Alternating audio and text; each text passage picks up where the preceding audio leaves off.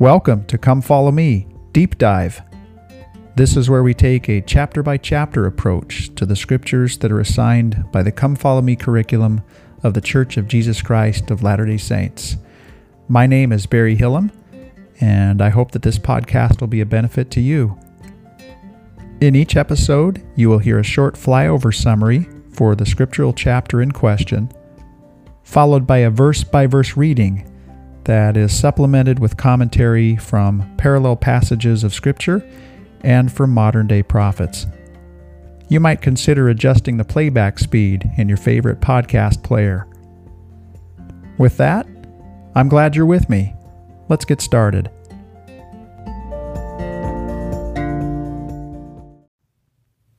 Second Nephi chapter thirty-three. With all of its doctrinal richness and the complexity and intricacy of multiple authorship, we come to the end of Nephi's record, and this chapter really serves as an endpoint or a capstone to Nephi's writings. In the two previous chapters, Nephi spoke with great clarity regarding the doctrine of Christ. In chapter thirty-one, he introduced the term and the concept, focusing most specifically on the gate.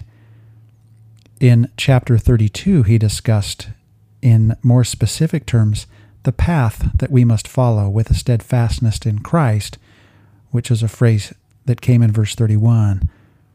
And then in verse thirty-three, it is almost as though Nephi is focusing on the third component of the doctrine of Christ as he introduced it, which is the destination.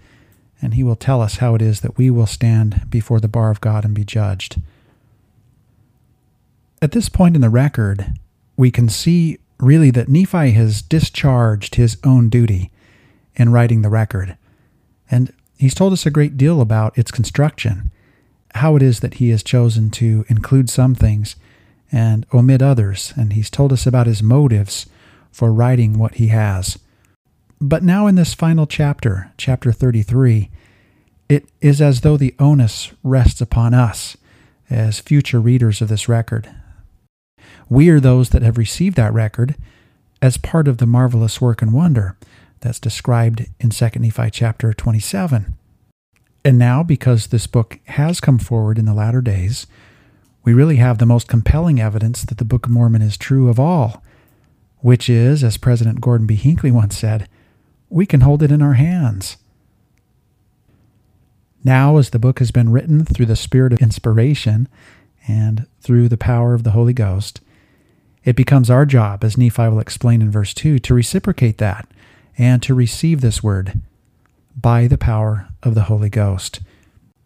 Then Nephi will up the ante as he moves farther into this chapter, telling all potential readers, his own people, the Jews, the Gentiles, and even the ends of the earth, that the way we judge this record, which does indeed contain the words of Christ, will determine the way in which we are ultimately judged by the Word, or in other words, even the Lord Jesus Christ.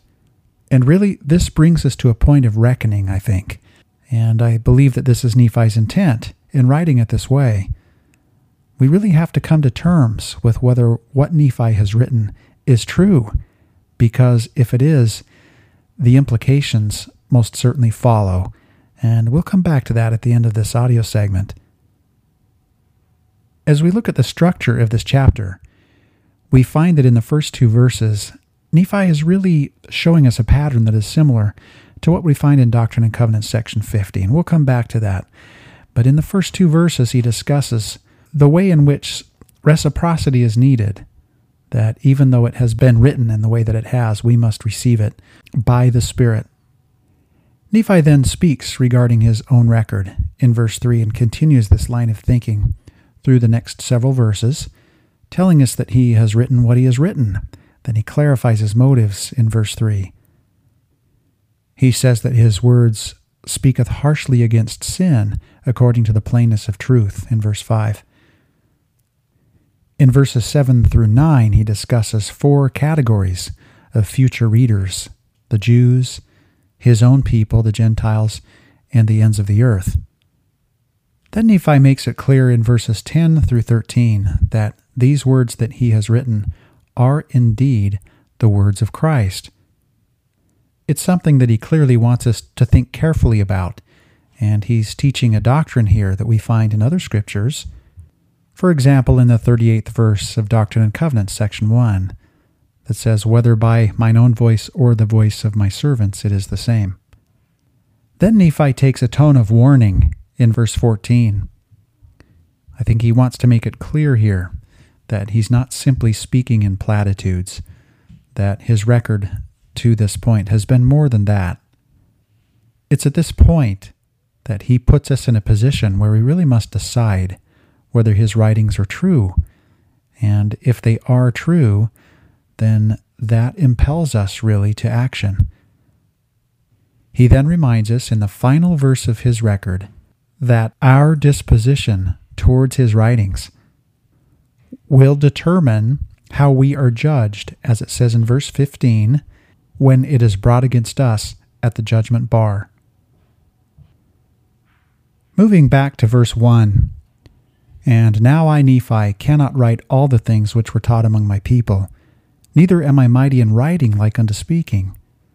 For when a man speaketh by the power of the Holy Ghost, the power of the Holy Ghost carrieth it unto the hearts of the children of men." We can notice several things from this verse, and one is that Nephi's language is similar to Moroni's in Ether chapter twelve, when Moroni said this, "And I said unto him, Lord, the Gentiles will mock at these things because of our weakness in writing. For, Lord, thou hast made us mighty in word by faith, but thou hast not made us mighty in writing. For thou hast made all this people that they could speak much because of the Holy Ghost which thou hast given them." They're both discussing a similar concept. At the end of this chapter, another striking similarity can be drawn between Nephi and Moroni. In other words, the first author of the Book of Mormon and the final author of the Book of Mormon, because both of them discuss standing before the bar of God and being judged according to the way that we have treated his word. In Moroni's discussion of the weakness of the written word versus the power of the spoken word, the Lord will go on to explain that weak things can be made strong. It becomes clear in verse two of this chapter that the Holy Spirit, or the Holy Ghost, as he is described in verse one, is the key to making these words come alive so that they will still be carried unto the hearts of the children of men in their written form, and that those who read them will give them place, as verse two says, and, and not esteem them as things of naught. This reflects a beautiful doctrine that is taught in section fifty of the Doctrine and Covenants. Verses seventeen through twenty-two explain that there is a need for a preacher who preaches by the power of the Spirit, but that also there is a spiritual reciprocity that is needed here, that the receiver too must receive these things by the Holy Ghost. That passage reads as follows, "Verily I say unto you, he that is ordained of me, and sent forth to preach the word of truth by the Comforter, in the Spirit of truth, doth he preach it by the Spirit of truth, or some other way? And if it be by some other way, it is not of God. And again, he that receiveth the word of truth, doth he receive it by the Spirit of truth, or by some other way? If it be some other way, it is not of God. Therefore, why is it that ye cannot understand and know that he that receiveth the word by the Spirit of truth, receive it as it is preached by the Spirit of truth? Wherefore he that preacheth and he that receiveth understand one another, and both are edified and rejoice together." In verse two, then, Nephi teaches this concept by phrasing it in the negative. He says, "But behold, there are many that harden their hearts against the Holy Spirit, that it hath no place in them. Wherefore they cast many things away which are written, and esteem them as things of naught." So in other words, to use the language of section fifty, these are they who have not received by the Spirit. And receiving by the Spirit is precisely what it is that Nephi taught us to do at the very beginning of his record. He approached the Lord himself, as it says in First Nephi chapter two, verse sixteen, and he had great desires to know the mysteries of God. "Wherefore I did cry unto the Lord, and behold, he did visit me, and did soften my heart, that I did believe all the things which had been spoken by my father. Wherefore I did not rebel against him like unto my brothers. This seems to be a major theme in Nephi's writings, and he's bringing it to a close here in this chapter. It also seems to be tied to what plain means to him, and that's something that we've discussed recently, and we'll have a chance to come back to that in this chapter. I want to go to some commentary for a moment on this phrase in verse one that says that the Holy Ghost carrieth it unto the hearts of the children of men. Elder David A. Bednar taught this in two thousand six at an event called An Evening with Elder David A. Bednar. Nephi teaches us, when a man speaketh by the power of the Holy Ghost, the power of the Holy Ghost carrieth the message unto the hearts of the children of men.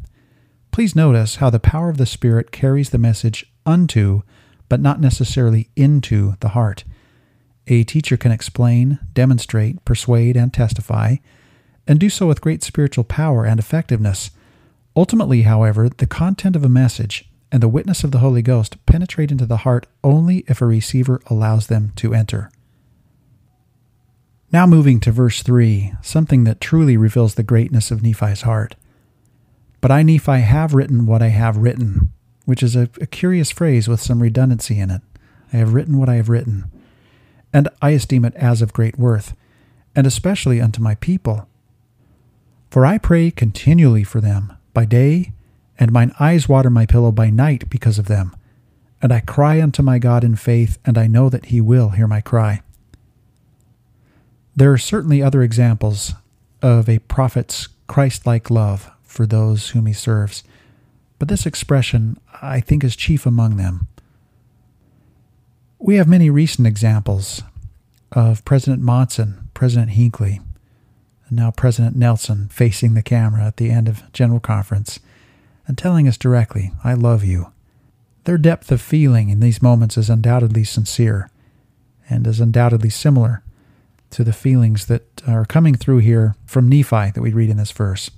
Now verse four, and I know that the Lord God will consecrate my prayers for the gain of my people, and the words which I have written in weakness will be made strong unto them. So there's that statement that's similar to Moroni's. He knows that his weakness in this thing will be made strong. How? Well, that is through the Holy Ghost, which, as he has described earlier, will carrieth it unto the hearts of the children of men. Then he continues, for it, meaning my words, the ones which will come to you as a voice from the dust, persuadeth them to do good. It maketh known unto them of their fathers, and it speaketh of Jesus, and persuadeth them to believe in him, and to endure to the end, which is life eternal. Those last three statements of the verse can be seen as a very terse summary of the entire doctrine of Christ. Believing in him can imply faith in Jesus Christ and repentance and being baptized and receiving the Holy Ghost. The gate, in other words, and then to endure to the end, implies what it is that is required to travel the path that the gate opens to, the path of probation that is marked by these covenants and by clinging to the word and by a steadfastness in Christ. And then the final phrase in the verse, which is life eternal, which is the destination of this doctrine of Christ. Now moving to verse five, where in verse four we learn that the word persuadeth them to do good. In verse five, and it speaketh harshly against sin, according to the plainness of the truth. Wherefore no man will be angry at the words which I have written, save he shall be of the spirit of the devil.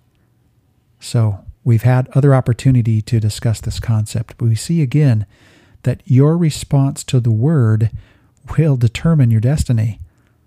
It's similar, I think, to the parable of the sower, where we really want to think about what kind of ground we are, so that when the word falls on us, will it take root and grow? We've spoken previously about how it could be that such beautiful writings and such beautiful doctrines could elicit anger in the hearts of those who are not following the commandments. Monty Nyman said this, one example to consider is that many reject the Book of Mormon because it testifies against their lifestyles. As Nephi told Laman and Lemuel when they complained that he spoke hard things to them, the guilty taketh the truth to be hard, for it cutteth them to the very center. Then Nephi summarizes with this memorable statement in verse six, I glory in plainness, I glory in truth, I glory in my Jesus, for he hath redeemed my soul from hell. This I glory statement is somewhat reminiscent of my soul delighteth in. But here he says, I glory. And again, that's in plainness, which we've discussed, and we'll come back to some commentary on that. Truth, Jesus, it's those three things. The idea of plainness, it can be seen perhaps as language that is simplified so that it can be easier to understand. But remember again that Nephi is one who gave us a great deal of Isaiah. And in chapter twenty-five, he talked about how much he valued plainness, but the context for that was in interpreting Isaiah. Perhaps then plainness is not language simplified as much as it is language transcended. It's getting to an understanding through the Spirit as things as they really are, which is a phrase that Jacob will use in another few chapters in Jacob chapter four, verse thirteen. Then I think it is that things will appear plain. It's worth pondering the meaning of the word appear for a moment. And um, the phrase in the scriptures that says, uh, when he shall appear, we shall be like him. Perhaps he can appear to us in plainness because of the way that we have approached his word. It seems that all prophetic writers have had the task of seeing things that are hard to describe with language, and so they lament the limitations of language when we have Nephi talking about writing versus speaking and how it is that he values plainness. And throughout this record, it's clear that he has seen things and felt things that are hard to transmit through that medium, and that he hopes so much that, that we can come to an understanding of what it is that he has written. We have this interesting statement from Brigham Young when he talked about how Joseph Smith handled this task. He said, Joseph Smith took heaven, figuratively speaking, and brought it down to earth. And he took the earth, brought it up, and opened up in plainness and simplicity the things of God. The excellency of the glory of the character of Brother Joseph Smith was that he could reduce heavenly things to the understanding of the finite. When he preached to the people, revealed the things of God, the will of God, the plan of salvation, the purposes of Jehovah, the relation in which we stand to him and all the heavenly beings, he reduced his teachings to the capacity of every man, woman, and child, making them as plain as a well-defined pathway. This should have convinced every person that ever heard of him, of his divine authority and power, for no man was able to teach as he could, and no person can reveal the things of God but by the revelations of Jesus Christ. That's out of the Brigham Young Manual.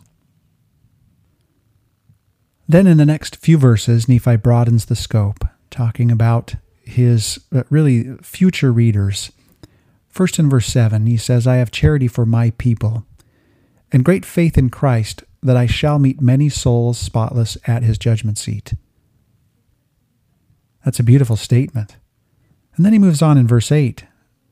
I have charity for the Jew. I say Jew because I mean them from whence I came. This is also instructive to us because this is a verse that tells us very clearly that Nephi saw himself as a Jew in the sense that he geographically came from the southern kingdom of Judah. But we have learned elsewhere that he and his family are most certainly Josephites. We have this uh, helpful statement from E. Richardson in a work called What is a Jew? Nephi was not suggesting that he was a blood descendant of Judah, but that he was from the country of Judah, for it is clearly stated in the Book of Mormon that Lehi's family was of the tribe of Manasseh. Even in Lehi's time, a Jew could be defined variously: progeny of Judah, citizen of the Jewish state, and believer in the Jewish religion. So that would be a generic definition if you're the progeny of Judah. It would be a political definition if you are a citizen of the Jewish state, and it would be a covenant definition if you were of the Jewish religion, and that's what made you a Jew. Then as now, to many, Israel is a people. To others, it is a place or state. And to still others, it is an idea, concept, or ideal. Now in verse nine, Nephi moves to a new group of readers. I also have charity for the Gentiles. But behold, for none of these can I hope, except they shall be reconciled unto Christ, and enter into the narrow gate, and walk in the straight path which leads to life, and continue in the path until the end of the day of probation. So he's, he's restating here in very succinct terms, once again, the doctrine of Christ, the gate, the path, the path of probation, and the destination. He also makes it clear here in verse nine that this proposition is lineage notwithstanding, because he says, for none of these can I hope. In other words, the groups that he's just mentioned, his own people, the Jews, or the Gentiles. And in verse ten, he'll add another group, which is all ye ends of the earth. But for all of these groups, again, Nephi says in verse nine, for none of these can I hope, except they shall be reconciled unto Christ. So he seems to be making it clear here that the doctrine of Christ has to do with your willingness to enter into that narrow gate. In this verse, we get the final summary uh, or the final expression of the doctrine of Christ. Uh, because of that, we can talk for a moment about the meaning of a straight path, which we'll do in just a moment. One thing I would like to point out is that it seems in a way that the doctrine of Christ, as Nephi has laid it out, is something like the story of two gates. He's told us very specifically what this first narrow gate is. It's something that does not open in to our final destination, the eternal city, the dwelling place of God, but instead opens up to a path which we must then walk, upon which we are tested. It's, a, it's the day of probation, as he says in verse nine. It's a path that we have to walk with steadfastness in Christ. And we've learned from other scripture, especially Lehi's vision, that there's a high propensity for those who walk the path to leave it.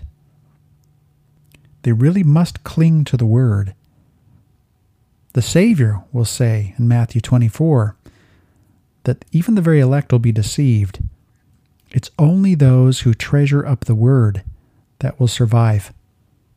And so those are the conditions that surround this path.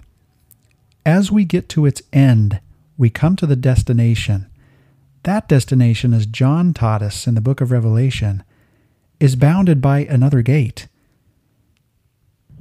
This gate may be thought of as the thing which opens to us when we approach the Lord at his judgment bar, and if we are deemed worthy to enter into his rest and to become heirs of all that he has, uh, joint heirs with Christ, then we'll have the opportunity to enter this gate. Now, the, this gate in Revelation chapter twenty-one is described in the plural.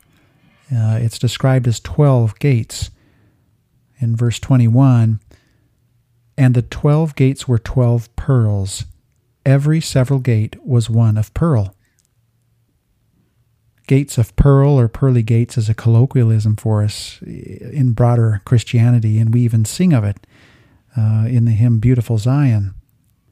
We read elsewhere in Scripture that when we stand to be judged before God, that his twelve apostles will play a role in that judgment. So it's curious here that as we associate this final gate with the judgment bar, that there would be twelve, and perhaps there's a relationship there. In any event, I think this is something beautiful to ponder. And this entire doctrine of Christ, this gate that we first enter, and this pathway that we follow, and this ultimate destination that we attain to at the end of the day of probation, as Nephi says in verse nine, all of it is marked by covenants with God, and that's what allows us to progress through this. Max Caldwell, in an article called The Path That Leads to Christ, discusses what the straight path could mean in this passage. He says, in the Book of Mormon, Nephi is the primary user of the word path. In its singular form, the word appears in only thirteen verses, and eleven of those were written by Nephi. In one important instance, he refers to the Savior and the path in the same sentence. it is evident that any hope we might have for a better world here and for eternal life with our families in the presence of God hereafter is dependent upon our entering and steadfastly remaining in the path that leads to Christ. A verbal declaration of discipleship without accompanying action is simply an insufficient and unacceptable offering. The redemption that was so dearly bought with his blood is not for those who merely give lip service to him. In the pages of the Book of Mormon, we learn of the Savior's saving mission, his gospel, and read his repeated invitations to come unto him as well as his instructions on how to do that, which constitute his word and his doctrine. In Nephi's closing sermon, he describes the path as a symbolic representation of applying or living the doctrine of Christ. After teaching that we should enter through the gate of repentance and baptism, he says, "And then are ye in the straight and narrow path which leads to eternal life." After ye have gotten into this straight and narrow path, I would ask if all is done. Behold, I say unto you, nay, for ye have not come thus far, save it were by the word of Christ with unshaken faith in him, relying wholly upon the merits of him who is mighty to save. This is coming out of Second Nephi chapter thirty-one, verses eighteen through twenty-one, by the way. Wherefore ye must press forward with a steadfastness in Christ, having a perfect brightness of hope, and the love of God and of all men. Wherefore if ye shall press forward, feasting upon the word of Christ and endure to the end, ye shall have eternal life. And now behold, this is the doctrine of Christ. A study of the Book of Mormon reveals that there are two vital parts or dimensions of the journey along the path leading to Christ. We must be aware of both what we must do and what we must be. And again, that is from C. Max Caldwell, The Path That Leads to Christ. Now as we move to verses ten and eleven, Nephi will leave no doubt in the reader's mind that he is equating his words with the words of Christ. He does this in a very memorable way. So verse ten, "And now, my beloved brethren, and also Jew, and all ye ends of the earth, hearken unto these words, and believe in Christ. And if ye believe not in these words, believe in Christ. And if ye shall believe in Christ, ye will believe in these words, for they are the words of Christ, and he hath given them unto me, and they teach all men that they should do good." Now Nephi continues in verse eleven, "And if they are not the words of Christ, judge ye, for Christ will show unto you with power and great glory that they are his words at the last day. And you and I shall stand face to face before his bar, and ye shall know that I have been commanded of him to write these things, notwithstanding my weakness." There's a great deal to unpack in these two verses, so we'll talk about them for a few minutes. The first might be moving backwards to notice Nephi's mention of his weakness, which again is similar language to Moroni. We can also notice the inevitability of this. Nephi is saying, you can regard my words how you will, but there is an inevitable moment when we will stand uh, face to face before his bar. It's quite remarkable, I think, to read a book where the author is telling you that you will meet him and be accountable to him for what you did with what he wrote to you. That doesn't happen with Charles Dickens. It should be very thought-provoking to us and to impel us to action. When Nephi says in verse eleven, "And if they are not the words of Christ, judge ye," it's as though he's saying, if they aren't true, then go ahead and move on. But if they are true, do consider what that means. It really changes everything. In fact, it should steer your life from this point forward if you know that they are true. This is because of the teachings that Nephi's words contain that this would need to steer our lives. But if they are true, we also want to really think about the sacrifice of the writers who have brought this word to us, all of these multiple writers and record keepers. Moving back at this point to verse ten, where Nephi uses the phrase, "these words." Hearken unto these words. James E. Faust once said, "What then is the Book of Mormon? It is confirming evidence of the birth, life, and crucifixion of Jesus, and of his work as the Messiah and the Redeemer." McConkie and Millet said, The Book of Mormon is the most Christ-centered spiritual record ever published. Every doctrine within its covers is but an appendage to its central theme, the testimony that Jesus is the Christ. All who believe in Christ will believe the words of this book. One cannot truly believe in the Bible and at the same time not believe in the Book of Mormon. There is not that person on the face of the earth, Brigham Young said, who has had the privilege of learning the gospel of Jesus Christ from these two books, the Bible and the Book of Mormon, that can say that one is true and the other is false. No Latter-day Saint, no man or woman, can say the Book of Mormon is true and at the same time say that the Bible is untrue. If one be true, both are true, and if one be false, both are false. Then, as Millet and McConkie continue, to believe the words of one is to believe the words of both. Mormon made this same point in Mormon chapter seven, verse nine, "For behold, this is written for the intent that ye may believe that. And if you believe that, you will believe this also. And if you believe this, you will know concerning your fathers, and also the marvelous works which were wrought by the power of God among them." And with that and this, Mormon is indeed referring to the record of the Gentiles, as well as the record of the Jews, meaning the Book of Mormon and the Bible. This phrase in verse eleven, "And if they are not the words of Christ, judge ye," is, I think, central to this chapter, where, as I mentioned earlier, the onus turns and rests on us as readers. Previously, Nephi has borne the burden of how the book is compiled, and he has explained why he has done what he has done as he's compiled it. But now, in this chapter, the onus really rests upon us. And in verse two, we find that we need to receive it by the power of the Holy Ghost. And in verse eleven, we find that we must judge for ourselves whether these are or are not the words of Christ. President Ezra Taft Benson said this in a conference report in April of nineteen seventy-five. "Our main task is to declare the gospel and do it effectively. We are not obligated to answer every objection. Every man eventually is backed up to the wall of faith, and there he must make his stand.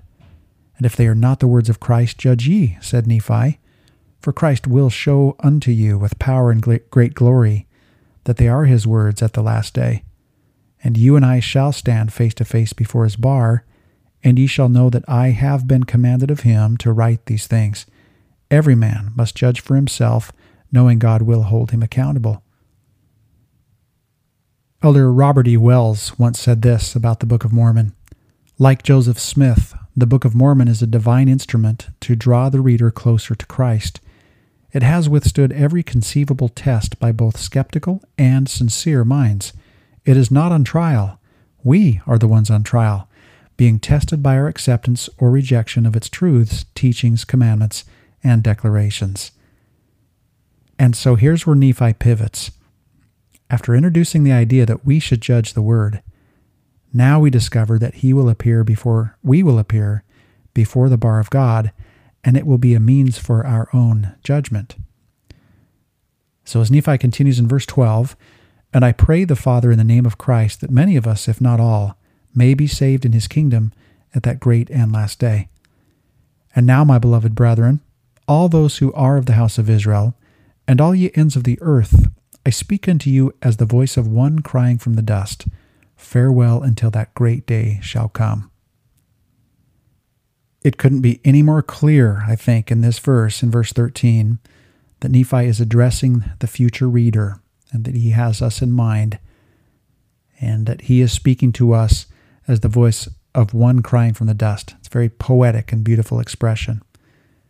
Then the tone turns to a tone of warning in verse fourteen, "And you that will not partake of the goodness of God, and respect the words of the Jews," so the Bible, respecting the Bible, "and also my words, and the words which shall proceed forth out of the mouth of the Lamb of God." So three different categories of words there. "Behold, I bid you an everlasting farewell, for these words shall condemn you at the last day." So now returning to the idea of judgment, we will be judged by the word, which is another name title of Christ, according to the way in which we judged the word. President Ezra Taft Benson once said this: Do eternal consequences rest upon our response to this book? Yes, either to our blessing or our condemnation. Every Latter-day Saint should make the study of this book a lifetime pursuit. Otherwise, he is placing his soul in jeopardy and neglecting that which could give spiritual and intellectual unity to his whole life. There is a difference between a convert who is built on the rock of the Christ through the Book of Mormon and stays hold of that rod, and one who is not.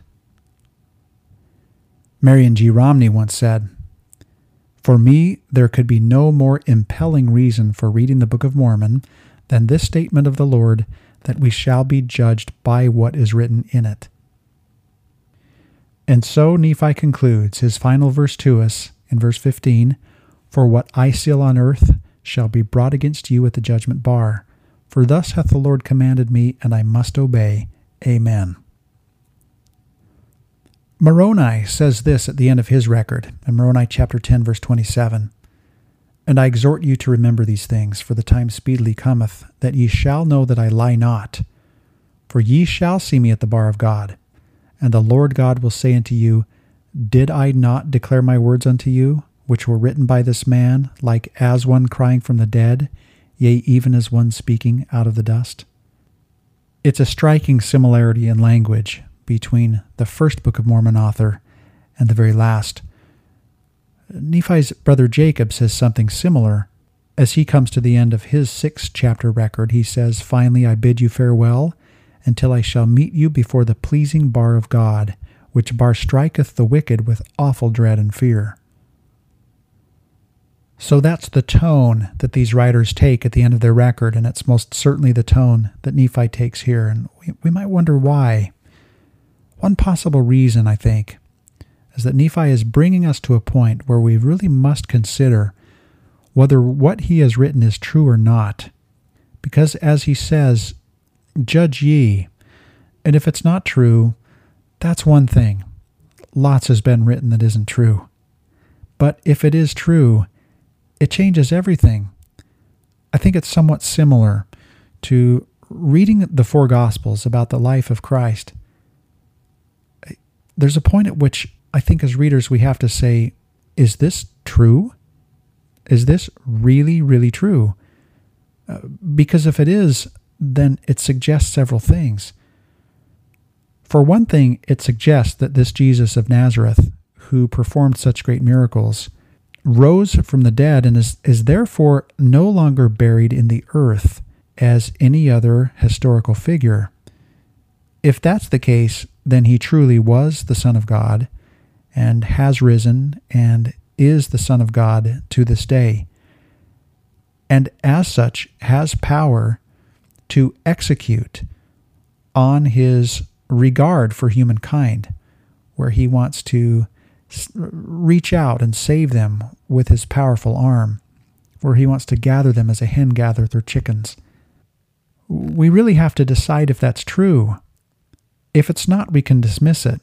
But if it is, it impels us to action.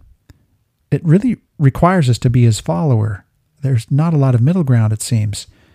And Nephi seems to be doing something very similar to us. He's almost putting us in a corner, saying, "You've read my record now, but now I'm telling you, you really must come to terms with whether it's true or not. And if it is, then I'm telling you to follow the Savior. Enter the gate and walk the path with fidelity and make it to the final destination of eternal life." In other words, follow the doctrine of Christ. Uh, President Russell M. Nelson once taught this in an article called "Nephi, Son of Lehi." Nephi was a multifaceted genius. Endowed with great physical stature, he was a prophet, teacher, ruler, colonizer, builder, craftsman, scholar, writer, poet, military leader, and father of nations. Nephi had a sincere desire to know the mysteries of God. He became a special witness and a trusted prophet of the Lord. Appropriately, his final testimony closed with the words that could be known as his signature, "I must obey." Few have spoken so profoundly in behalf of one generation to another. Indeed, Nephi's life and mission were destined to bless us and all people of our day. So I would submit that that's what Nephi is bringing us to. He's bringing us to the conclusion that we have to decide whether his writings are true, and whether they are the writings or the words of Christ himself. And if they are, then that is his parting phrase to us: I must obey, and therefore must we too.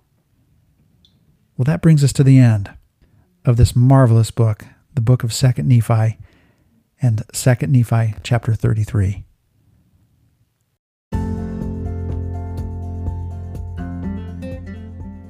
Thank you for listening to Come Follow Me Deep Dive.